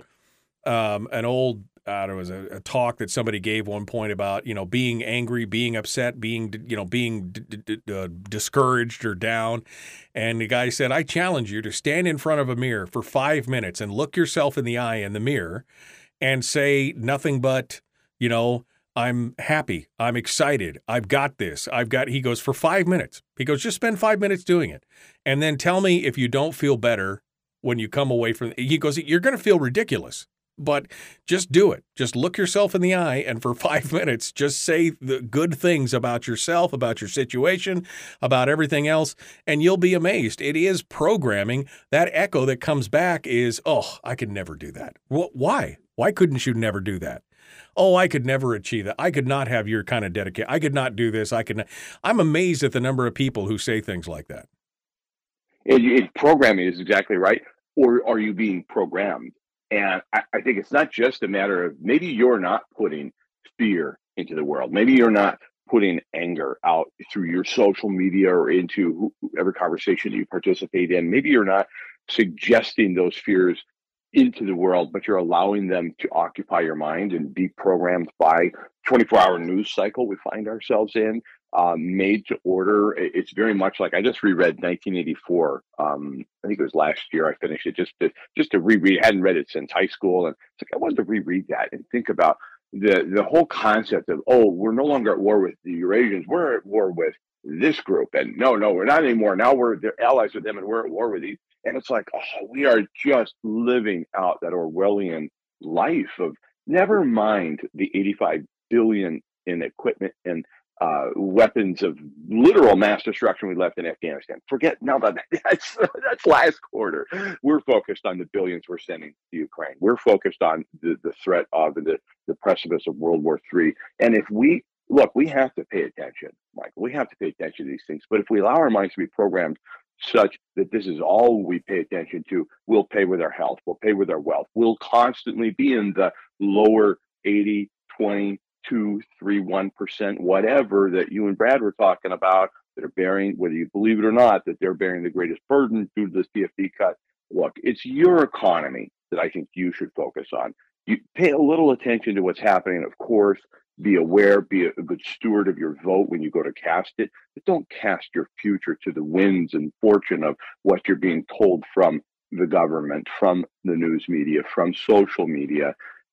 The echo is golden if you're putting something worthwhile out into the world. And so I just encourage us all to focus on our own economy, not to the extent that we don't help our neighbor or that we're concerned with the people that uh, that need some charitable goods. Of course not. What I'm saying is you cannot affect the overall economy. You cannot control as to which billions we'll spend this year in Alaska for our 750,000 populace. You can't control that you can control what you earn and you can control what you're putting out into the world and it will reciprocate back. It will. It has to. It's a law of reciprocity. It has to come back. So the golden echo is essentially what you put out into the world is going to come back to you. So be careful about what you're putting into the world, but also be careful about what you're letting the world dump into your mind. Right. You have complete control over that. You are hung by the tongue, snared by the words of your mouth. Is that not uh, is that not the essence of what you're saying here? Well, I'm thinking, you know, it's your thoughts as well. The thoughts that you're allowing to occupy your mind. Uh, and are you focused on where you want to be? Or are you so focused on the station of life that you're at that you can't see tomorrow? Or do you spend too much time thinking about what life could be like or would be like tomorrow because you're not taking care of business today? And so I guess maybe my ultimate point is just simply to remind myself, if nobody else, because that's what I started thinking about this was the thoughts that I've got towards neighbors, friends, family in the world, or enemies. Uh, that's all going to come back to me. You got to be very careful about what you allow to occupy your mind because those thoughts will multiply and come back to you. And we all will succumb to some negativity, uh, some you know, hurdles and obstacles that are out of our control. We can't control whether this obstacle in health sometimes comes up. Maybe it's completely out of your control. But at the same time, Dr. Martin Seligman is sort of the father of positive psychology and optimism in from a psychological standpoint, not just self help, but like literal scientific study of psychology. And he realized about 15 years into his very, very long career that, wait a minute, I want to I want to improve people's lives. I need to start focusing on people that are succeeding mentally and that are optimistic and that are healthy and biologically advanced versus those that are uh, you know negative. So if you study poverty, you're going to get more of it. If you study wealth and opulence and abundance, you're going to get more of that what you think about and what you put out into the world is going to come back to you multiplied. Period. But but Chris, there's so many things that are bad. I mean, you know, the election and the thing and the and the Democrats and you know the spending bill and the thing and these are all bad and we just it's all going to be. What do you say to people? Actually, it's not just Democrats too. By the way, Republicans. Um, but still, they're all on my list right now. But I say, what can you control, and are you doing what you can do? Are you uh, did you get out the vote? Did you offer to pick up three or four people that you might think, you know, I'm not sure they're going to go to the polls this election. You know what? Why don't I offer to pick them up? Did you do what you could do, or are you doing what you can do to impact even your local elections? Or is that, yeah, I'm not worried about that. I'm too worried about what's happening in Washington, D.C., in the swamp. Are you so concerned about the economy and the waste within government that you're not even focused on your own economy? And are you just putting out more thoughts? You, you guys mentioned affordable housing on your uh, conversation with Brad earlier. And I'm here to tell you that the, the city of Homer just raised rents on every single uh, dweller of an apartment because they just raised uh, water rates, sewer rates, and a user fee just simply because it's available to them. It's available to them to pull the levers and say, hey, there's some pockets of money in every window. Sure. We'll go grab another 10 bucks a month. That's all going to get passed down to, to tenants. Now, as a landlord, am I going to sit here and focus on, oh my goodness, this is the worst? No, I'm going to speak to my mayor this afternoon. I'm going to attempt to speak to my city manager who ignores my calls persistently, but I'm going to continually call and I'm going to do what I can. And then I'm going to let go and I'm going to increase rents. I'm going to increase my, my economy and increase what I can do, but still trying to keep affordable housing tip of the tongue, top of the mind, but pushing back on, as you just said, do we need more government housing or do we need government to get out of our housing? Right. So those are things that I can control, but I'm not going to let it occupy my day and my life, I'm still going to grow. I'm still going to be acquiring more properties and still going to be putting out good thoughts. And the Golden Echo will reply. You know, and I, I think this comes back to, in a way, uh, from a political standpoint, because I was just throwing that out there because, I mean, I hear that all the time. Mm-hmm. Um, uh, but this is something that I decided a, a while ago, uh, five, six years ago. I decided, look, I know what I can control. I can't control mm-hmm. what goes on in Washington, D.C. I can't control, I mean, to some point, I can control what happens in the state, but really, I can control me, my family unit, what happens in my community, my community councils, my road service areas, my city councils, my borough assemblies. You know, so I decided, well, we should focus on, you know, from grassroots, we should focus from the ground up. It starts with me. Whatever it is starts with me. Can I spread that to other people and help it from that perspective? And I think that's what you're talking about here. You can't control necessarily all these outside forces. The one thing you can control is you. And what are you throwing out into the abyss? Are you throwing out I'm an idiot? Yes, you're an idiot. Or are you th- or are you throwing out, you know, I can make a difference? Are you throwing out that I right. can succeed? Or are you throwing out that, yeah. you know, money flows to me like water? What are you what are you throwing out there into the abyss? Exactly. What are you focused on? What do you allow into your mind and what are you putting out into the world, even through your thoughts, actions, or inactions? Uh, you'd mentioned earlier, find a need and fill it. Those are six magic words. And so, if you want to impact your economy, which is the place that everybody should start, Wallace D. Wattles wrote about this in The Science of Getting Rich in 1910. He said that it is up to you. Your economy is going to be impacted on how you think, what you think, and what you do. You have to take right action towards what you want, and what you want will begin to move towards you just like an echo. But if you're focused and so focused on lack, on poverty, on taxes are too high. Don't wish taxes were lower, wish you made more money. We were talking to our accountant the other day, and she said, You know, uh, I'm okay with paying 25 cents out of every dollar uh, to the United States government. However, when it approaches 50 cents per dollar, I have to take a really close look at um, my workload and, and my caseload. Well, yes, because she has complete control over her economy, she can do that. And if again, if we just get too lost in that abyss of lack and poverty and overtaxation and underrepresentation, then you're just going to get more of that back. And I'm not Right. saying ignore it or bury your head, but I am saying focus on what it is you can control. Read about wealth. Read about successful people. Focus on prosperity. Focus on the solutions you want to see in the world and be part of it. I hate the expression of be the change you want to see in the world, but it makes sense and rings true for a reason. It's true that what you put out into the world is going to come back to you. So again, if you focus on poverty, you're going to get more of it. If you focus on, and, and never should we try to stamp out poverty. That's never going to happen. It's never, there's never going to be a hundred percent of, uh, of people that are, I mean, right. there, there will be some poverty in the world. It's not your job to stamp it out. Your job is to show the way and become as successful as you can be. And that is taking care of poverty in itself. Right. No, I mean, and again, over the last hundred years, we have eliminated, uh, you know, a tremendous amount of poverty in the world because of technology advances and free markets and all these other kind of things. And like you said, it's never going to be eliminated, but we have minimized it to a point to today. To uh, you know, from 150 years ago, people wouldn't recognize it. Uh, how far we've come, and we've got to just keep doing those things to bring and and by example, we can lead. Everyone could be led uh, uh, you know, the majority of people could be led out of poverty. Exactly. And the number one way out is investing in your own backyard, investing in real estate in your own and control real estate in your community, and you will stamp out poverty, not just for yourself, but for others and improve upon the lives of those around you. Yeah. No, it's good stuff. Chris Story, I love HomerAlaska.com. How the book's coming? Oh, excellent! Thanks for asking. I love the uh, I love the accountability. I appreciate that. Uh, coming very good. I hope to be uh, wrapping up um, two at once, which again, as I've said before, is a mistake, and I'm trying to focus on one at a time. Uh, but it's my I don't know my, my my brain is not allowing me to just I, I keep picking up the two. The next millionaire book and the next Jacob Mann book, and I just keep moving back and forth. But I hope to be done here in the next uh, 14 days. That's my goal.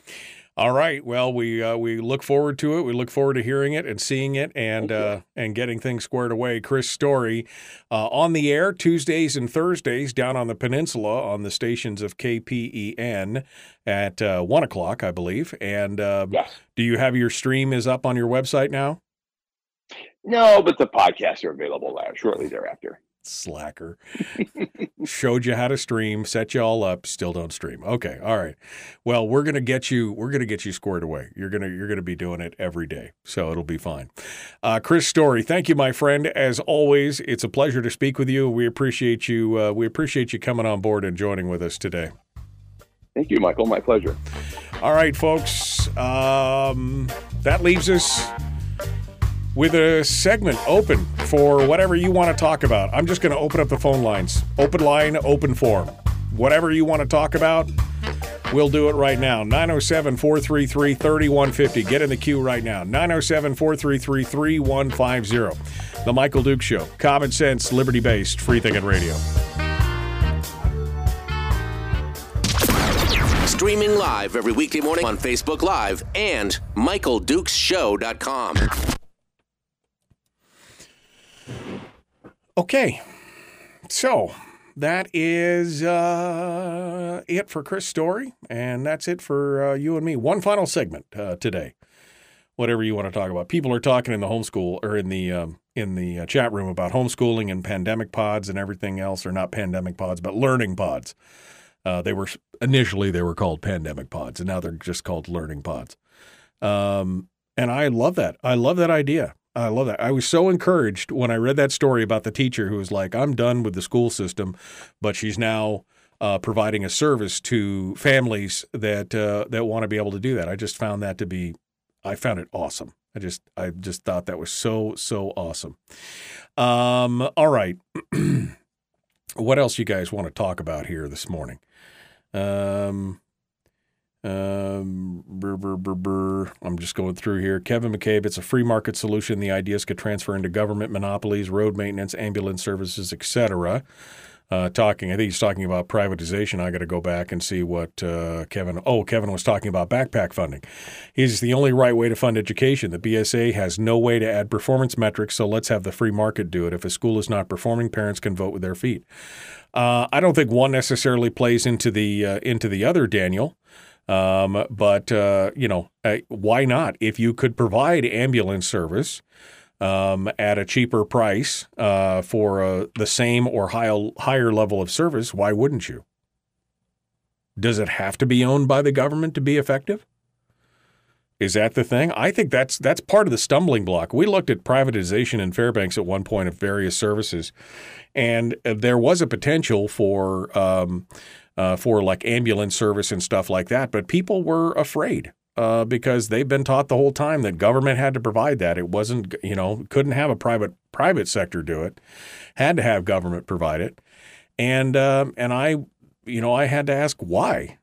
Why does government have to? Why is it only a government option? If you can do it uh, for less money and have the same or better service, why would you not want to do that? Uh, New Zealand privatized a big chunk of a lot of their public stuff that they had over the years. Hillsdale College had a had a had a big deal on that uh, report on that here about ten years ago, where they talked about that. Why couldn't you? Well, because you know the private company could fail, and then well, so you write things in that into the contract that if the company fails or flusters or whatever, then the assets can revert, you know, could revert back to some government agency if that's what we needed to do. I mean, there's all there's all kinds of things that could get, that could work uh, better, but we've been inundated and we've been uh, you know we've been indoctrinated that the solution to all the problems that we face today are the answer is always government, regardless of what the question is. The answer is government, and that's a problem. That's a problem. Um, I believe there is a private air ambulance up here in Fairbanks. Yes, there is. There is a private air ambulance. Um, if the government is involved, they're going to screw it up, says Terry. Yeah. I mean, that's part of the problem. Um, okay. I'm I'm looking I'm looking forward looking at, back at your comments to see if there's anything here that we should be talking about. Um, uh, going back, what does grow the PFD mean? What what does it mean to grow the PFD? That was Cliff Groh's. That's his comment. That's his uh, tagline for his campaign. Grow the PFD. Is it the same as the Giesling the PFD? Yes, possible. It could be possible. Um, Michael, if you summarize your comments for a column, it would be a useful commentary to submit to the media. You know, I've attempted to uh, to write some pieces, and I know I'm, I have a newsletter and some of these things, but I, you know, I always find that such a chore to to uh, try and write down. And you know, in fact, the last newsletter that I wrote, what I did was that I turned on voice voice typing or whatever, and I just started talking. And uh, and and that's how I did it because I just I find it so much easier to put my put my words um, into into speaking right than I do into writing. My writing is not uh, is not. I always, I always feel like I have to go back and anyway. I see what you're saying, Juanita, but that's not. Uh, it's not something that I uh, uh, that I have focused on. I was going to say it's something that I'm not good at, but I am good at it. It's just it takes a lot more effort than just sitting down there and talking to you, talking to you about what's going on. That's for sure. Um, all right. Uh, I'm just going through here. Any good news? Well, you know that's a good question. I don't know if there's any good news. I haven't uh, I haven't looked today. Uh, but since uh, we don't uh, have any phone calls yet, I will uh, look to see if there's I'll look to see if there's some good news. Um, see if there's anything else out there. Um, um, oh, there you go. That's a good that's a good news story. Um, and here's another one. I got a couple good news stories that I can talk about. We'll do that. All right. Thank you, Deborah, for reminding me that sometimes we need the good news. The good news. The good news. Um, and there's another one. Okay, we got to go. We're going to jump back into it. The phone lines are still open, so we'll see what's going on. Uh, the Michael Duke Show, common sense, liberty based, free thinking radio. Like and share. Here we go.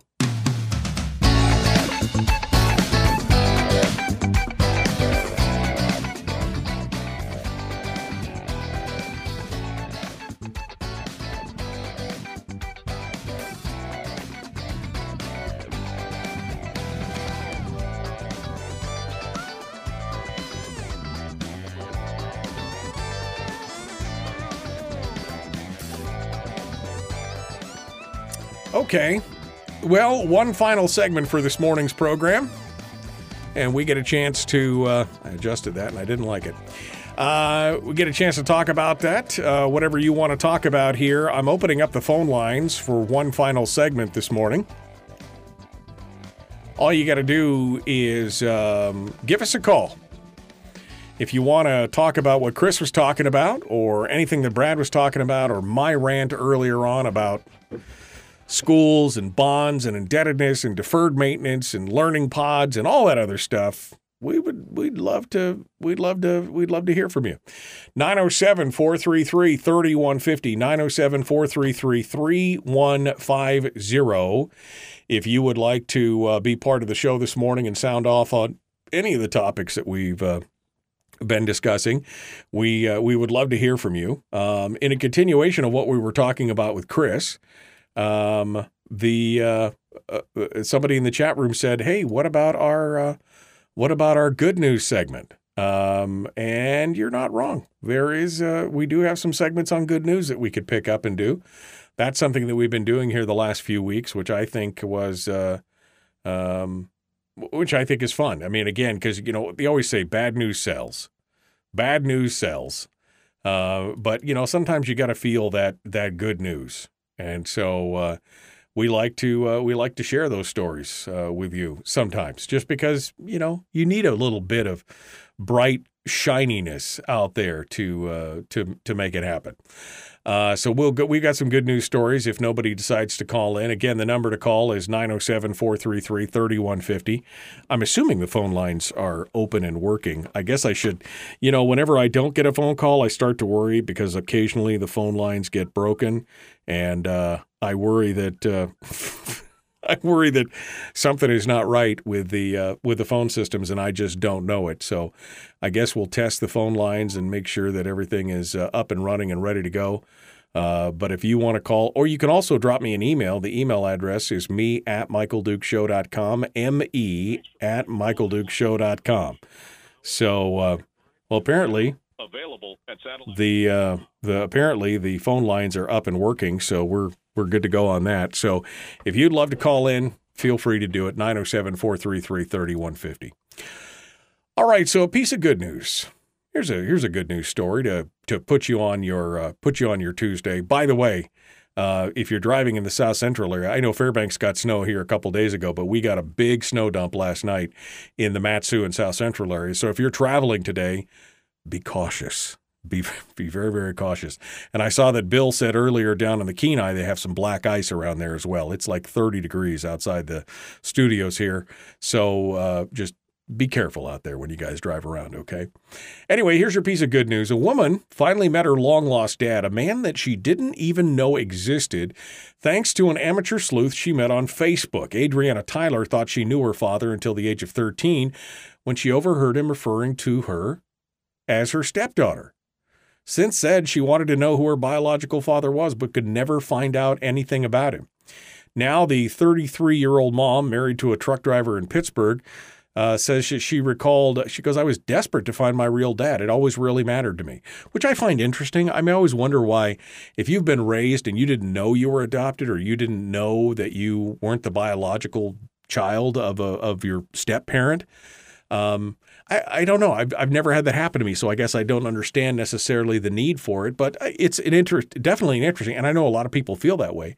So she began to search by ordering a DNA test kit, asked for some assistance from strangers running a Facebook group that helps strangers unite with long lost relatives and everything else. Out of that group, a wonderful woman called Suzanne helped her build a family tree, and after another DNA test, uh, found her aunt who was 47 year old Kathy Johnson. From there, they found her biological dad, a police officer who lived a thousand miles away in Florida. And then she said she'd put her in touch with her dad. And she said, I was so nervous. How do you call someone and just ask, Are you my dad?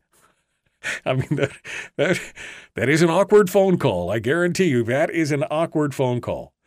Uh, Adrian told SWNS News Service that Joseph Frank had no idea she'd ever been born and was thrilled to learn that he not only had another daughter, but two young grandchildren. She said he was he found out about me. He was so excited. It was such a relief. After spending the next month texting and video calling daily, getting to know each other, Joseph traveled from Florida to Pennsylvania so they could meet in person for the first time. They met uh, last week at a local festival near her home, and now they're already planning a family holiday. They enjoyed pizza when they had their emotional meeting. She also discovered she has two half sisters who are around her age. And she said, We bonded right away. It feels good. Uh, Joseph remembered having a summer fling with Adriana's mom in the 80s while she was working on his uncle's farm.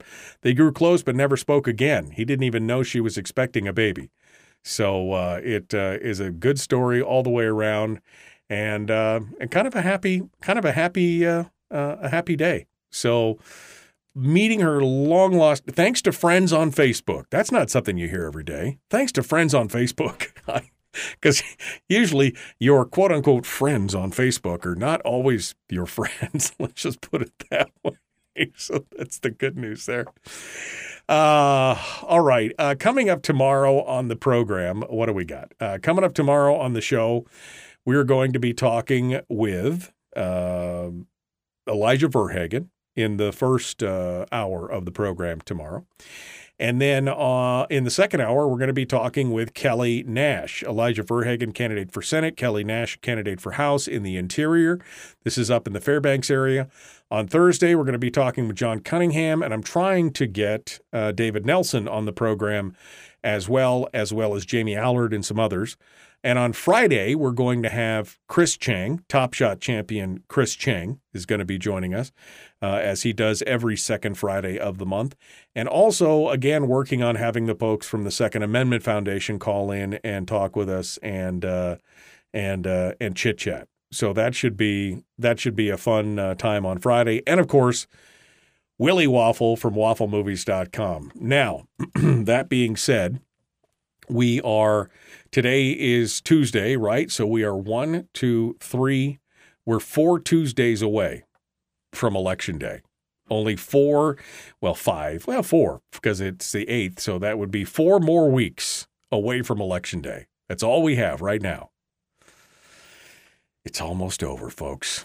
It's all, it's all the race to the finish. That doesn't mean that you grow wearying while doing.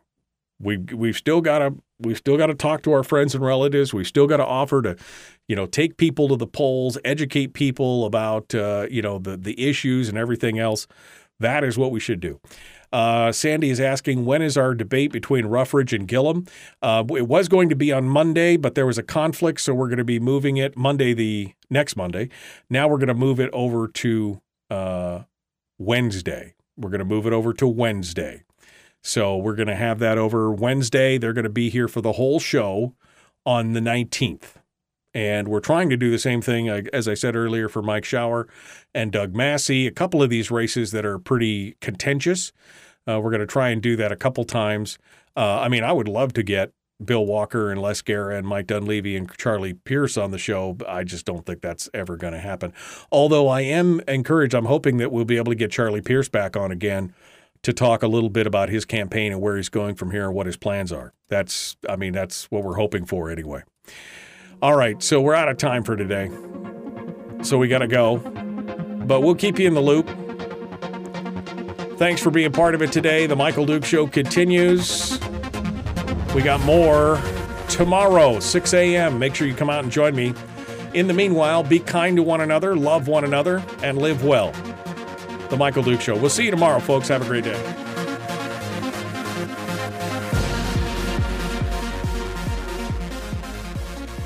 Okay.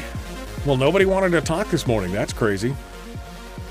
Um, you had less. It's possible, says Harold. Well, yeah, but I've got to get Dunleavy and Walker on. Uh, neither one which have responded. I mean, we could just have Les Gara and Charlie Pierce on, maybe. I don't know. We'll see what happens. You know, Massie will never do it, says Terry. His arrogance don't, won't allow it. I, you know, we've at, we reached out to the show. We reached or to the campaign. Haven't heard back. We'll try it again. We'll see. Anyway, appreciate you guys coming on board. We will see you tomorrow. Be safe out there. It's a little slippery. We'll see you later. Have a great day.